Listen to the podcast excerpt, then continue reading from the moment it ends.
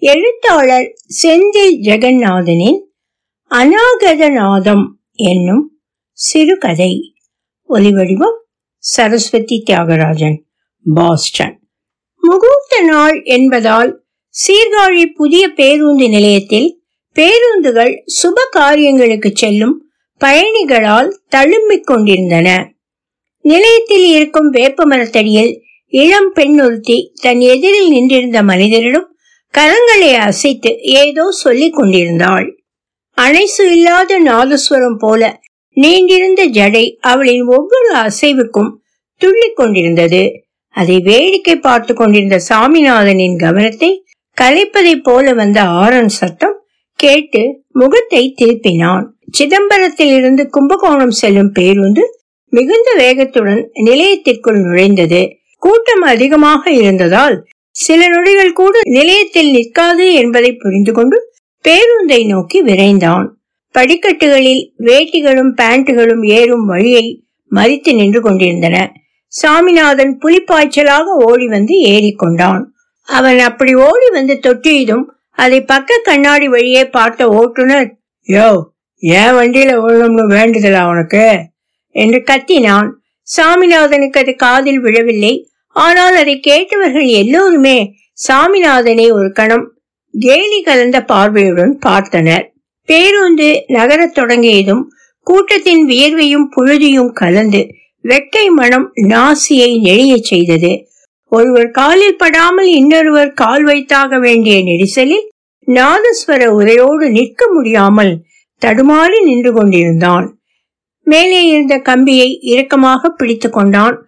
கம்பியில் துளை இருப்பதாக கற்பனை செய்து சரிகம பதனிச என விரல்களால் நாதஸ்வரத்தை பிடிப்பதைப் போல பாவித்து மனதுக்குள் ஒரு ராகத்தை ஆலாபனை செய்ய தொடங்கியவன் மின்சாரத்தில் கைப்பட்டதைப் போல வெடுக்கென இழுத்து கொண்டான். பின்னால் நின்றிருந்த பெரியவர் அவன் தோளில் மாட்டியிருந்த நாதஸ்வர உரையை ஏற்கனவே பழகிய உரிமையோடு வாங்கி லக்கேஜ் வைக்கும் இடத்தில் தூக்கி வைத்தார். இறங்கும் போது எழுத்துக்கலாம் சிரமப்படாதீங்க. என்றார் எனது குடும்பத்தின் அத்தனை வளமைக்கும் பெருமைக்கும் காரணமாக இருந்த நாதஸ்வரம் தன்னை விட்டு நிரந்தரமாக பிரிய போவதை இப்போது ஒரு சிறிய பிரிவின் மூலம் ஒத்திகை பார்க்கிறேன். இந்த பரம்பரையில் நாதஸ்வரத்தை விற்ற ஒரே ஆள் நான் தான் என்ற அவப்பெயர் வருங்காலத்தில் கிடைக்கக்கூடும். ஆனால் அவப்பெயரை விடவும் பைத்தியமாகி சாகாமல் இருப்பது முக்கியம். என்று நினைத்து கொண்டான். நடத்துனர் டிக்கெட் கொடுத்து விட்டு கடந்தால் இரண்டு நிறுத்தங்களுக்கு பிறகு முன்னே இருந்த சீட்டிலிருந்து ஒரு குடும்பம் இறங்கியதும் அவனுக்கு உட்கார இடம் கிடைத்தது. மேலே வைக்கப்பட்டிருந்த நாதஸ்வர உரையை பார்க்கும்போது இழுத்தி போட்டு கொண்டு தூங்குவது மாதிரி நடிக்கும் குழந்தையைப் போல் இருந்தது. புன்னகை செய்து கொண்டான்.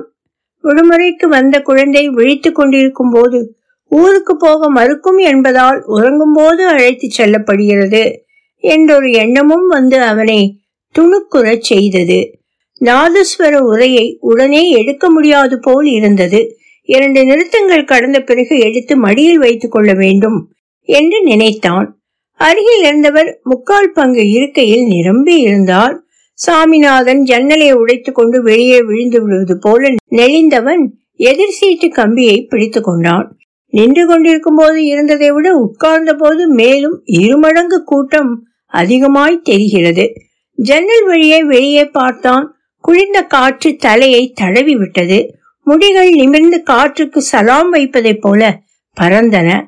களைப்பில் அப்படியே உறங்கி போனான். அவனது அப்பாவும் தாத்தாவும் புகழ்பெற்ற நாதஸ்வர கலைஞர்கள். சாமிநாதனுக்கு முன்பு ஆறு குழந்தைகள் வெவ்வேறு காலகட்டத்தில் பிறந்து இறந்து போயின. ஏழாவதாக சாமிநாதன் பிறந்தபோது அவனது தந்தையாருக்கு ஐம்பத்தைந்து வயது ஆகியிருந்தது. கண்ணில் எழுத்து மறைவதற்குள் தான் கற்றறிந்த கலையை புதல்வனுக்கு கற்பிக்க நினைத்தவர் முதலில் அவனுக்கு வாய்ப்பாட்டு சொல்லிக் கொடுக்க ஆரம்பித்தார்.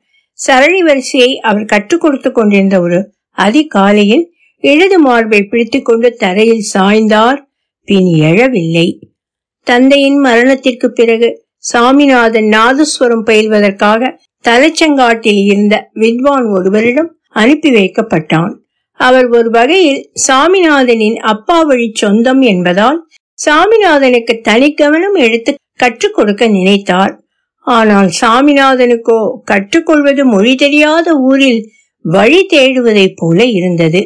தலச்சங்காட்டார் நாதஸ்வரம் பயிற்றுவிப்பதில் நிபுணராக இருந்தார். அவரது மாணவர்கள் உலகம் முழுவதிலும் விரவி இருந்தனர்.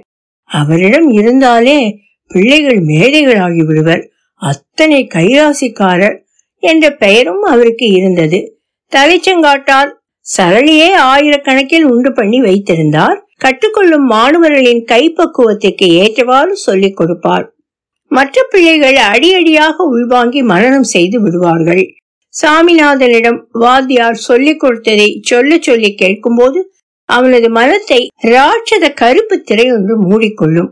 அந்த சமயங்களில் அவனது வியர்த்த உள்ளங்கையில் சிவப்பு கோடாக பழுக்கும் அளவிற்கு வாத்தியாரின் பிரம்பு தினமும் மட்டையர் மட்டையர் என்று விழுந்து கொண்டே இருந்தது. அடிமுதையும் வசவு சொற்களும் ஒருவருக்கும் எதையும் கற்றுக் கொடுத்து விடாது. மாறாக ஆர்வமும் உள்ளுணர்வுமே எதையும் வளர்த்தெடுக்கும் என்பதை நன்கு உணர்ந்த தலச்சங்காட்டார் அவனது அம்மாவை வரவழைத்து இந்த பையனுக்கு இசை வராது. இவனுக்கு நாதஸ்வரம் கொடுத்தா நான் ஆஸ்பத்திரிக்கு போக வேண்டியதுதான். வேற வேலைக்கு சேர்த்து விடுங்க. என்று சொன்னார். தாயாருக்கு அது தாங்க முடியாத துக்கமாக இருந்தது. கணித பாடத்தை புரிந்து கொள்ள முடிந்தால் ஆங்கில வார்த்தைகளை உள்வாங்க முடிந்தால் பள்ளிக்கூடத்துக்கு திரும்பவும் போகிறேன் என்று சொல்லலாம்.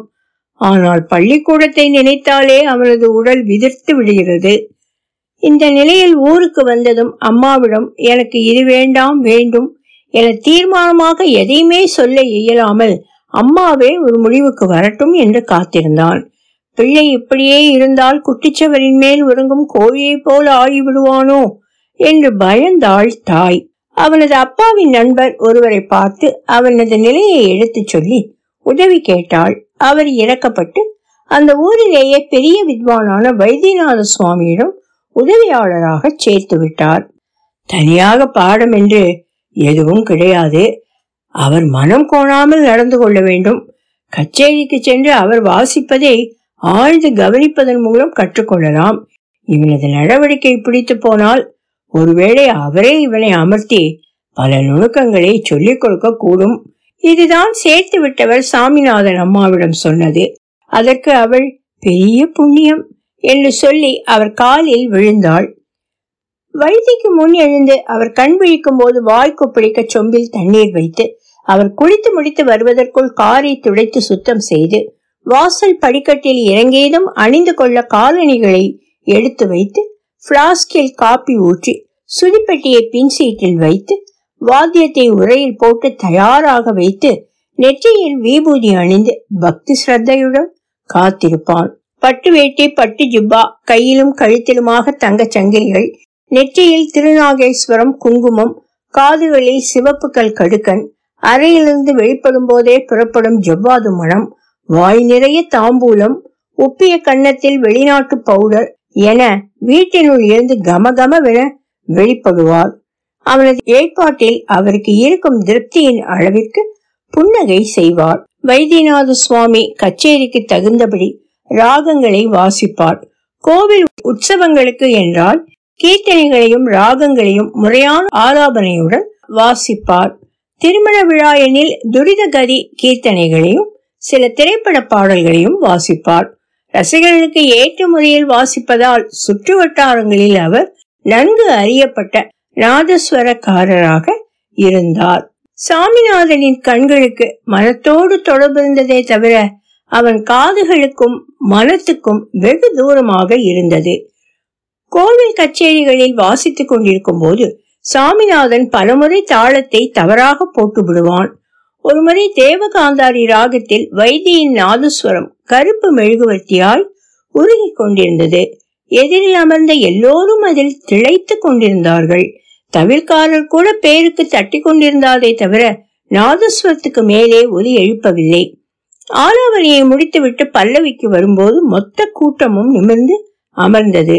அப்போது கண்ட கதி தாளத்தில் அவர் வாசித்துக் கொண்டிருக்க இவரது கைகளோ ஆதி தாளத்திலேயே தட்டி கொண்டிருந்தன. முன்வரிசையில் இருந்த சங்கீத நுட்பங்களை தெளிவுற அறிந்தவரான விழா கமிட்டி தலைவரின் முகம் கோணியது.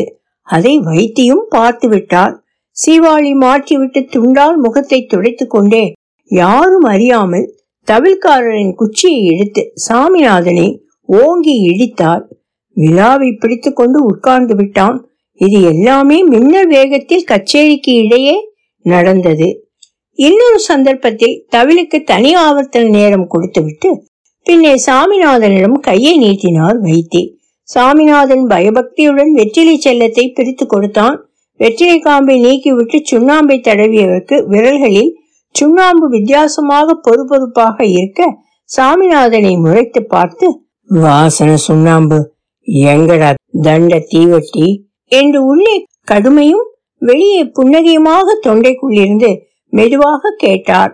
சாமிநாதனுக்கு சிறுநீர் பிரிந்து விடுவதைப் போல பயம் வந்து விட்டது அண்ணே வீட்டிலேயே வச்சுட்டு என்று அவன் சொல்லி முடிப்பதற்கு முன் துண்டால் முகத்தை துடைப்பது போல உள்ளே வெற்றிலை பெட்டியால் அவன் முழங்கையில் ஓங்கி ஒரு இடி கொடுத்தார் சாமிநாதனுக்கு நீர் தழும்பி கண்ணெரிச்சல் வந்துவிட்டது. அன்றைக்கு கச்சேரி முடிந்து காரில் வரும்போது பொறிகலங்க வைக்கும் அறை ஒன்றும் சில தஞ்சாவூர் கெட்ட வார்த்தைகளும் கிடைத்தன. குருவிடம் கிடைத்த அனுபவங்களும் வயதின் ஏற்றமும் அவனை உந்தி தள்ள அவ்வப்போது தன் உணர்வு பெற்றவனாக வீட்டில் இருக்கும் நாதஸ்வரத்தை எடுத்து அன்று குருநாதர் வாசித்த ராகத்தை முயன்று பார்ப்பான். அக்கம் பக்கத்தினரில் பெரும்பாலானோர் வாத்தியக்காரர்கள்தான் என்பதால் அவன் வாசிக்க ஆரம்பித்ததுமே கேட்பவரின் முகம் நெளியும். அந்த ஒலியை சகிக்க முடியாமல் காதுகளை பொத்திக் கொள்வார்கள். அப்பம் வேற கொலை பண்றதுக்காகவே நாதஸ்வரத்தை கையில் எடுத்திருக்கான். என அவன் தெருவில் நடந்து போகும்போது பகிரங்கமாக திட்டுவார்கள். கீர்த்தனைகளும் ராகங்களும் மனத்தில் இருந்தாலும் கைக்கு வரவில்லையே என்ற ஏக்கம் குழவியாகி மனதை கொட்டிக் கொண்டே இருந்தது. அப்போதெல்லாம் ஐயோ நான் ஏன் பிறந்தேனோ? எனக்கு எதுவுமே சரியா வரமாட்டுதே என்று உள்ளுக்குள் புழுங்கி அழுவான். பல சமயங்களில் நாதஸ்வரத்தை வாசிக்க கையில் எடுத்தாலே மணிக்கட்டுகள் நடுங்க ஆரம்பித்தன. கரங்கள் அசைவே கொடுக்காமல் மரத்து போவதைப் போல உணர்ந்தான். சஜ்ஜத்திலிருந்து ரிஷபத்துக்கு விரல்கள் நகராமல் துளைகளின் மீது ஒன்றோடொன்று இணைத்து கட்டப்பட்டதைப் போல கிடந்தன. அவனுக்கு ஒரு வரிசையை சுதியோடு வாசிப்பதே ஓடும் குதிரையின் மேல் நின்று கொண்டு சவாரி செய்வதைப் போல இருந்தது. தெருக்காரர்களின் நகைப்புக்கு பயந்து ஊருக்கு ஒதுக்குப்புறமாக இருந்த காளியம்மன் கோவிலுக்கு சென்று அதிகாலையிலேயே பயிற்சி செய்ய ஆரம்பித்தான். விடுவதற்கு முன் சென்று வாசிக்க தொடங்கி ஊர் துயில் கலையும் முன் வீட்டிற்கு வந்தான். ஓரளவிற்கு தைரியத்தை வரவழைத்துக் கொண்டு குருநாதரிடம் ராகங்கள் குறித்தும் நுணுக்கங்கள் குறித்தும் கேள்வி கேட்க தொடங்கினான். வைத்திக்கு அவன் கேட்பது ஆச்சரியமாக இருப்பினும் அவனது கேள்விகளுக்கு ஆர்வத்துடன் பதில் சொல்வார் சில நாட்களில் அவரே அவன் கையில் வாத்தியத்தை கொடுத்து வாசிக்க சொன்னார். நடுங்கும் கரங்களில் அனலாய் உருளும் நாதஸ்வரத்தை விரல்களே மனமாகி அழுந்த பற்றி கொண்டு வாசிப்பான். பிழையாக அவன் வாசித்த இடங்களை வைத்தி சுட்டிக்காட்டி திரும்ப வாசிக்க செய்வார். நாளடைவில் ஓரளவிற்கு சமாளித்து வாசிக்க முடியும் என்ற நிலைக்கு வந்திருந்தான் சாமிநாதன். ஐப்பசி மாத உற்சவத்தில் சுவாமி ஊர்வலம் நடந்து கொண்டிருந்தது. இரண்டாவது நாதஸ்வரமாக சாமிநாதனையே வாசிக்க சொல்லி இருந்தார். அன்றைக்கு அச்சமும் ஆனந்தமும் சாமிநாதனை ஒருங்கே அணைத்துக் கொண்டிருந்தன. தெற்கு வீதியில் ஊர்வலம் நுழைந்து முன்னாள் கலெக்டரும் இந்நாள் கோவில் காரியதர்சியுமான முக்கியஸ்தரின் வீட்டின் முன் தீபாராதனைக்காக சுவாமி வாகனம் நின்றது. தவில்காரர் வாசிக் வாசிக்கொண்டிருந்தார். ஆபேரி ராகத்தில் நகுமாமு வாசிக்கலாம் என சாமிநாதனிடம் சொல்லி வைத்திருந்தார் வைத்தி. தவில்காரர் நடை வாசித்து நாதஸ்வரத்தை எடுத்துக் கொடுக்கும் இடத்தில் வைத்தி நாதஸ்வரத்தை வாயில் வைத்து வாசிக்க எத்தனிக்கும் போதே சாமி அவனை முந்திக் கொண்டு வாசிக்க தொடங்கினான். வைத்தி தன்னை கட்டுப்படுத்திக் கொண்டு உடன் வாசித்தார். ஒற்றையடி பாதையில் ஓட்டத் தெரியாதவன் அருகில் சைக்கிள் ஓட்டுவதைப் போல மிக கவனமாக அவர் சரி செய்து வாசித்துக் கொண்டிருந்தார் திடீரென சாமியின் நாதஸ்வர சுதி தாறுமாறாக விலகியோடி அடிப்பட்ட வலி தாங்க முடியாத மயிலின் அகவலாக அபசுரமாக கேட்கத் தொடங்கியது. காரியதர்சி தன்னை மீறி சிரிக்க ஒற்றை வெளியின் தீப்பொறி சரவெளியை பற்ற வைத்தது போல சுற்றி இருந்த கூட்டமும் அதிரச் சிரித்தது. சாமிநாதன் மேலும் கைகள் நடுங்கி பூனையை அழுவதைப் போல விட்டு விட்டு வாசித்துக் கொண்டிருந்தான்.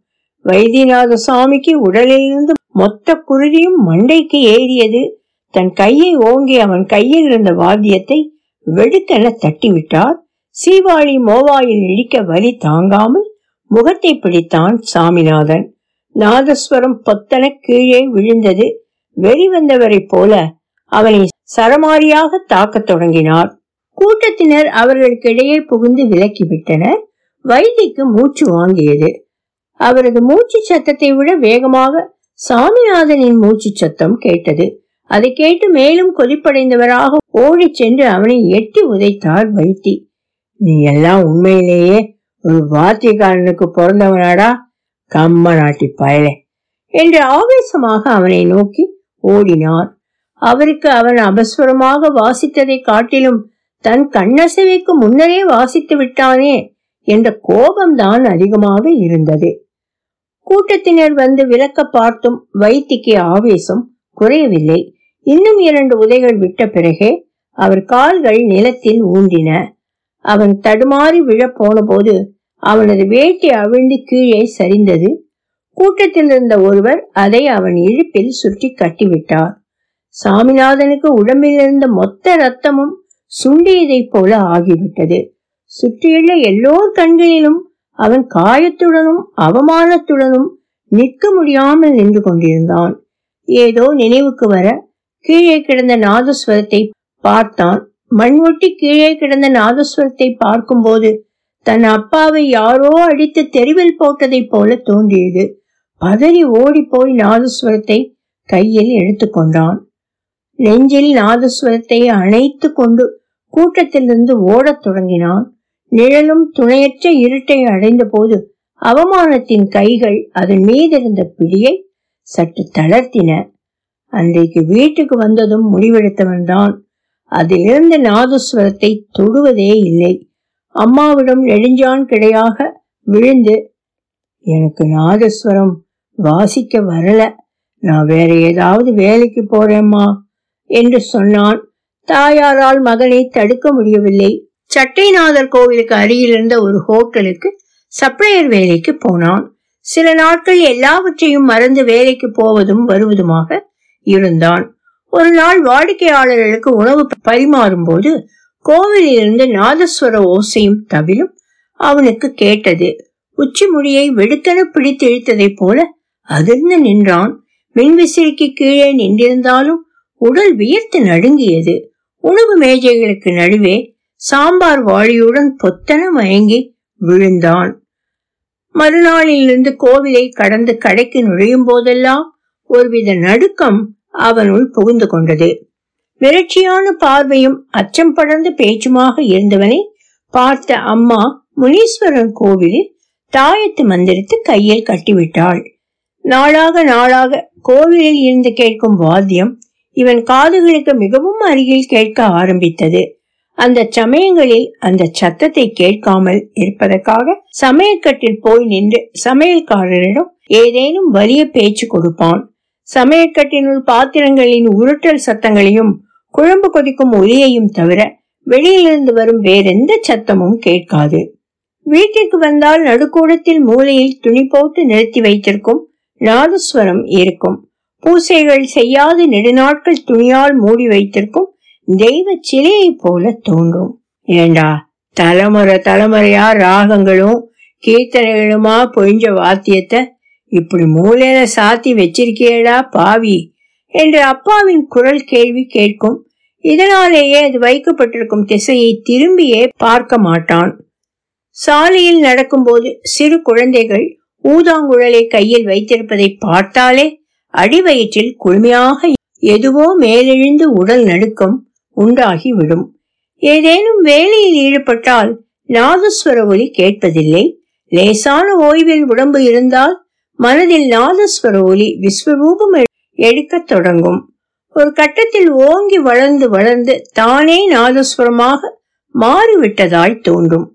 அவன் பிறந்தபோது அந்த சந்தோஷத்தை கொண்டாட அவனது அப்பா தோடி ராகம் வாசித்ததாக அம்மா சொல்வாள் இப்போதெல்லாம் அவன் தூங்கும் போது தோடி ராகத்தில் நாதஸ்வரம் அழுகை சத்தம் போல கேட்க ஆரம்பித்திருந்தது. திடீரென தூக்கம் கலைந்து எழுந்து பார்க்கும்போது நாதஸ்வரம் மூலையில் இருந்தது. சட்டென்று அதை பழைய சாமான்கள் வைக்கும் அறைக்குள் மாற்றி வைத்தான்.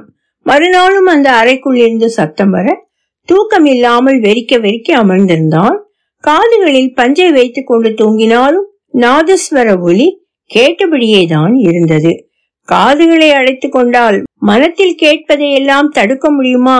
என்ற வார்த்தைகள் திரும்ப திரும்ப அவனுக்குள் தோன்றிக் கொண்டே இருந்தன. ஓசை உள்ளிருந்து கேட்டுக்கொண்டிருக்க வெளியில் காணும் எல்லாவற்றிலிருந்தும் அவன் விலகி ஓடிக்கொண்டிருந்தான் நாதஸ்வர ஒலி தினம் தினம் அவன் மனதை தொந்திரவு செய்து கொண்டே இருக்க தூக்கமும் உணவும் இல்லாமல் தவித்தான். உடலும் மனதும் சோர்வாகி நிம்மதி இழந்து துயருற்றான். அதற்கு தீர்வு காண கும்பகோணத்தில் தனக்கு தெரிந்த ஆளிடம் சொல்லி நாதஸ்வரத்தை விற்று விடுவது என முடிவு செய்தான். அம்மாவுக்கு தெரிந்தால் குடும்பத்திற்கு குலதெய்வமாக இருக்கும் வாத்தியத்தை விற்பதற்காக மிகுந்த வருத்தமடைவாள். தளர்ந்த வயதில் வீட்டை விட்டே சென்றாலும் சென்று விடுவாள். அதனால் அம்மாவிடம் தனக்கு தெரிந்த ஒருவர் துணை நாதஸ்வரமாக கும்பகோணத்திற்கு கச்சேரிக்கு வரச்சொன்னதாக பொய் சொல்லிவிட்டு புறப்பட்டான். திரும்பி வரும்போது நாதஸ்வரத்தை குறித்து அம்மா கேட்டால் தொலைந்து விட்டது அல்லது திருடு போய்விட்டது? என்று சொல்லவும் மனத்திற்குள் திட்டமிட்டான். கும்பகோணம் கும்பகோணம் இறங்கு. பெரிய பாத்திரத்திற்குள் இருந்து யாரோ பேசுவது போல் இருந்தது. கண்ணை கசக்கினான். பக்கத்தில் இருந்தவர் இவனை இழுத்தபடியே இறங்கினார். ஜன்னல் வழியை பார்க்கும்போது எல்லோரும் இறங்கிக் கொண்டிருந்தார்கள். தலையை உதறி சட்டென்று எழுந்து நாதஸ்வரம் வைத்த இடத்தில் பார்த்தான். இரண்டு இரும்பு போல்ட்டுகள் மட்டும் கிடந்தன. நாதஸ்வரத்தை காணவில்லை. ஐயோ நாதஸ்வரம் நாதஸ்வரத்தை வாங்கி வைத்த பெரியவரின் முகத்தை யோசனை செய்து பார்த்தான். கண்ணாடி மாந்தளிர் நிற மேல் சட்டை எல்லாம் நினைவுக்கு வந்தும் அவர் முகம் நினைவுக்கு வரவில்லை. மாறாக அம்மாவின் முகமே நினைவுக்கு வந்தது.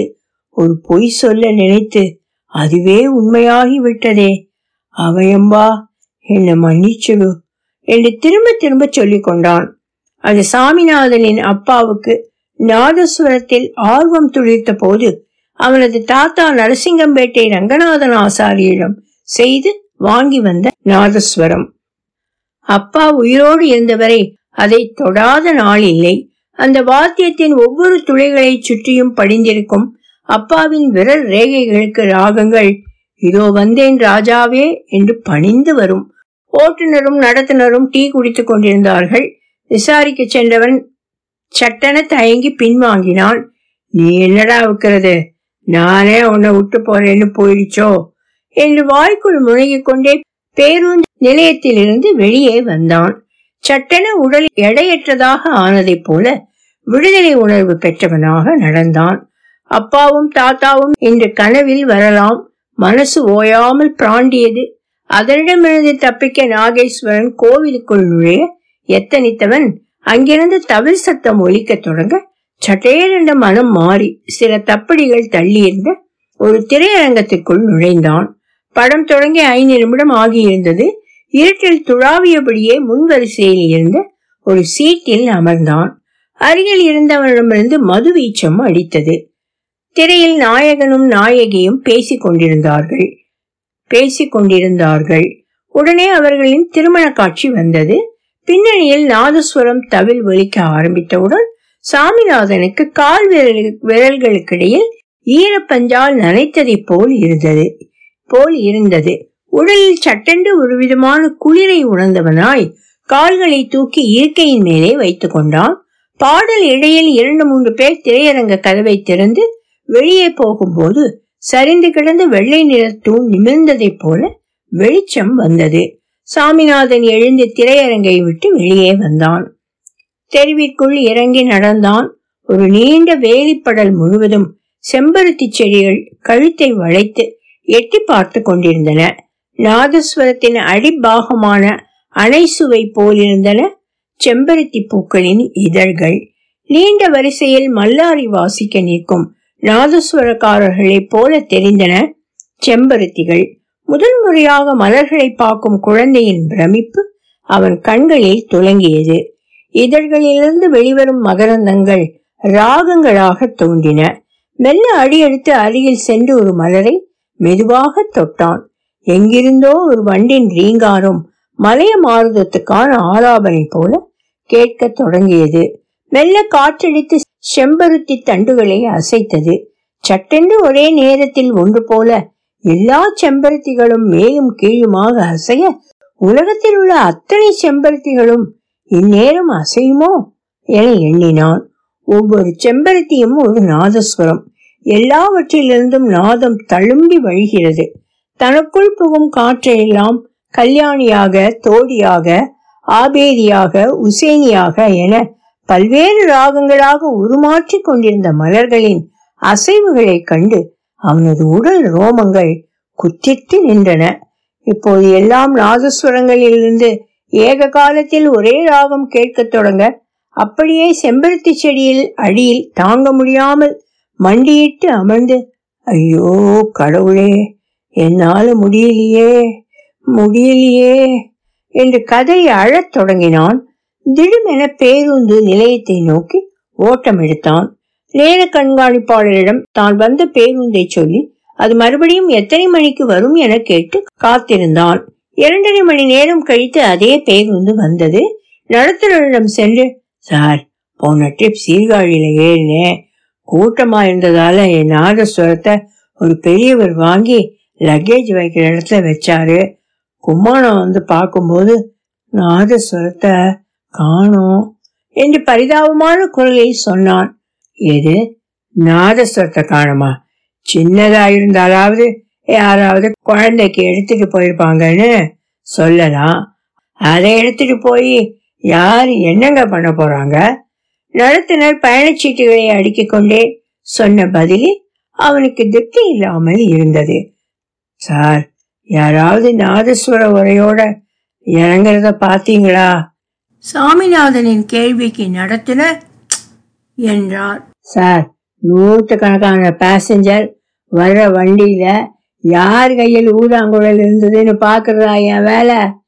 இப்போது கண்டக்டரின் குரலில் ஒருவித சலிப்பும் அசதியும் உயர்ந்திருக்க சாமிநாதன் அவரிடம் சார் அது நாதஸ்வரம் என்று சொல்ல நினைத்து விழுங்கினான்.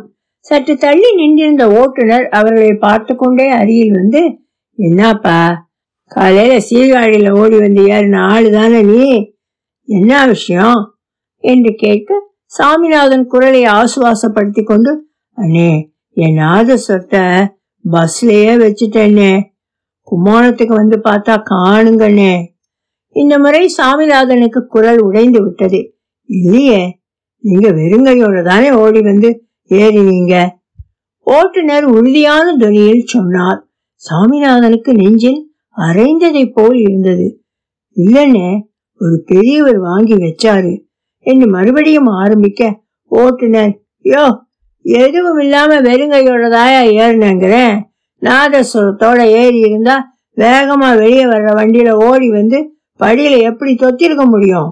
என்று சொல்ல காலையில் வீட்டில் புறப்பட்டதில் இருந்து பேருந்து நிலையம் வந்தது வரை நினைவை மீட்டி பார்த்தான் நாதஸ்வரத்தை வீட்டிலிருந்து எடுத்துக்கொண்டு வந்தோமா என்ற சந்தேகம் சாமிநாதனுக்கு முதல் முறையாக உண்டானது. உரிமை கொண்டே நின்ற சீர்காழி பேருந்தில் ஏறி அமர்ந்தான் மாந்தளிர் நிற உடை அணிந்து நாதஸ்வரத்தை வாங்கி வைத்த பெரியவர் தன் பக்கத்தில் உட்கார்ந்திருந்தவர் என எல்லோரையும் நினைவில் மீட்டி பார்த்தான். யார் முகமும் நினைவுக்கு வரவில்லை. சோர்வும் களைப்புமாக தெருவிற்குள் நுழைந்தவர் தூரத்தில் குண்டு பல்பு வாசலில் எரியும் தன் வீட்டை பார்த்ததும் ஆவேசமாக நடந்தான். அம்மா அடுப்பு ஊதிக் கொண்டிருந்தாள். அந்த ஒலி நாதசுர வித்வான் சீவாளியை சரிபார்க்க ஊதுவதைப் போல சாமிநாதனுக்கு கேட்டது. வேகமாக ஓடி வீட்டின் மூலையை பார்த்தபோது அது அங்கே இல்லை. சாமிநாதனுக்கு தலை சுற்றியது. பேருந்தின் ஆரன் சத்தம் மண்டைக்குள் மாறி மாறி கேட்க தலை சுற்றி சுவரோடு சரிந்து உட்கார்ந்தவனுக்கு உள்ளறையிலிருந்து சாமி படத்தின் முன்பு நாதஸ்வரத்தை அம்மா சாட்சி வைத்திருப்பது தெரிந்தது. ஏப்பா எங்க போன? இன்னைக்கு வேலைக்கு போகலையா? என்றபடி அவன் கையில் தண்ணீர் சொம்பை கொடுத்தாள் அம்மா.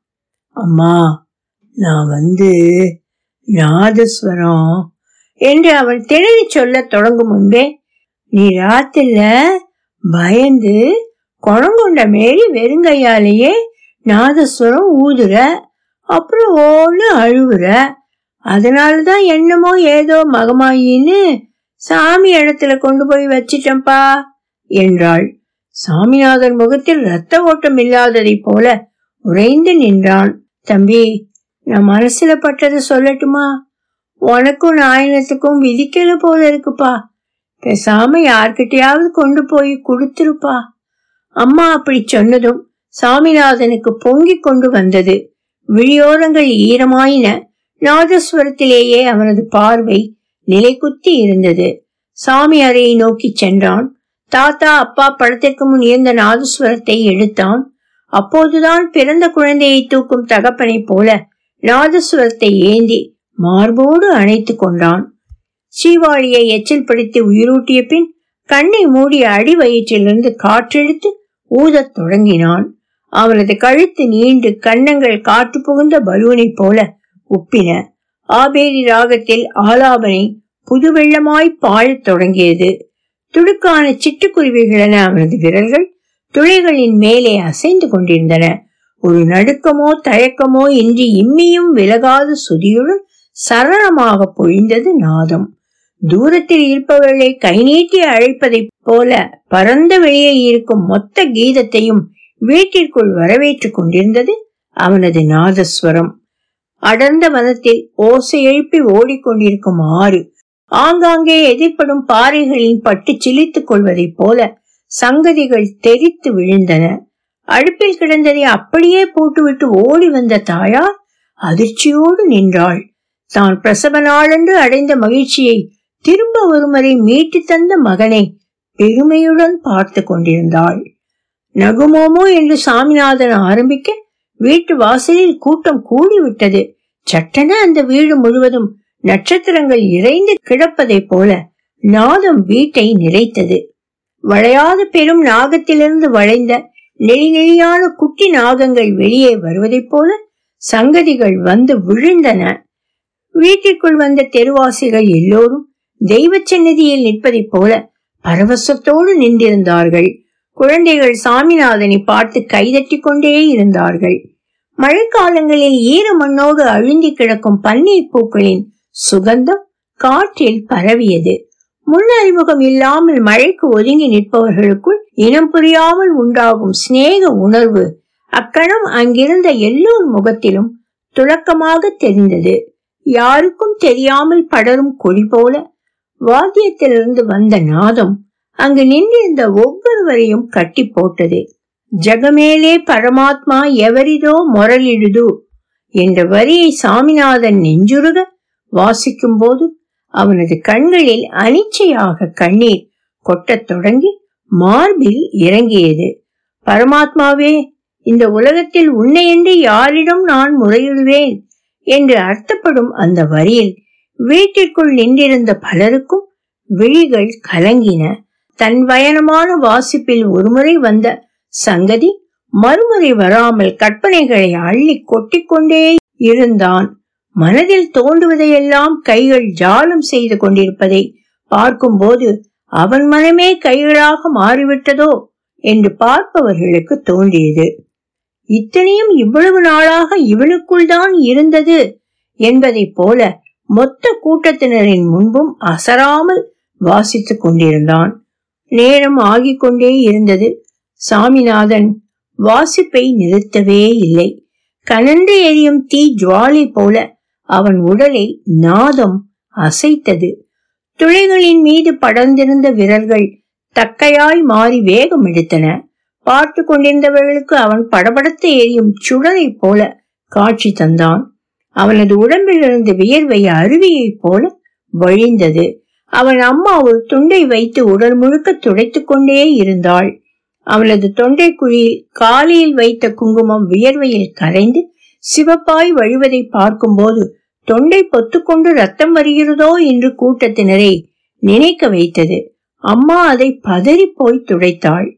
இது எதுவும் பொங்கும் புனலென பெருக்கெடுத்துக் கொண்டிருந்த அவனது வாசிப்பை நிறுத்தவே இல்லை. நாதஸ்வர கலாநிதி கார்குறிச்சி அருணாச்சலம் அவர்களுக்கு அகம்பணிந்து சமர்ப்பணம். எழுத்து எழுத்தாளர் செந்தில் ஜெகநாதன். ஒலி சரஸ்வதி தியாகராஜன் பாஸ்டன்.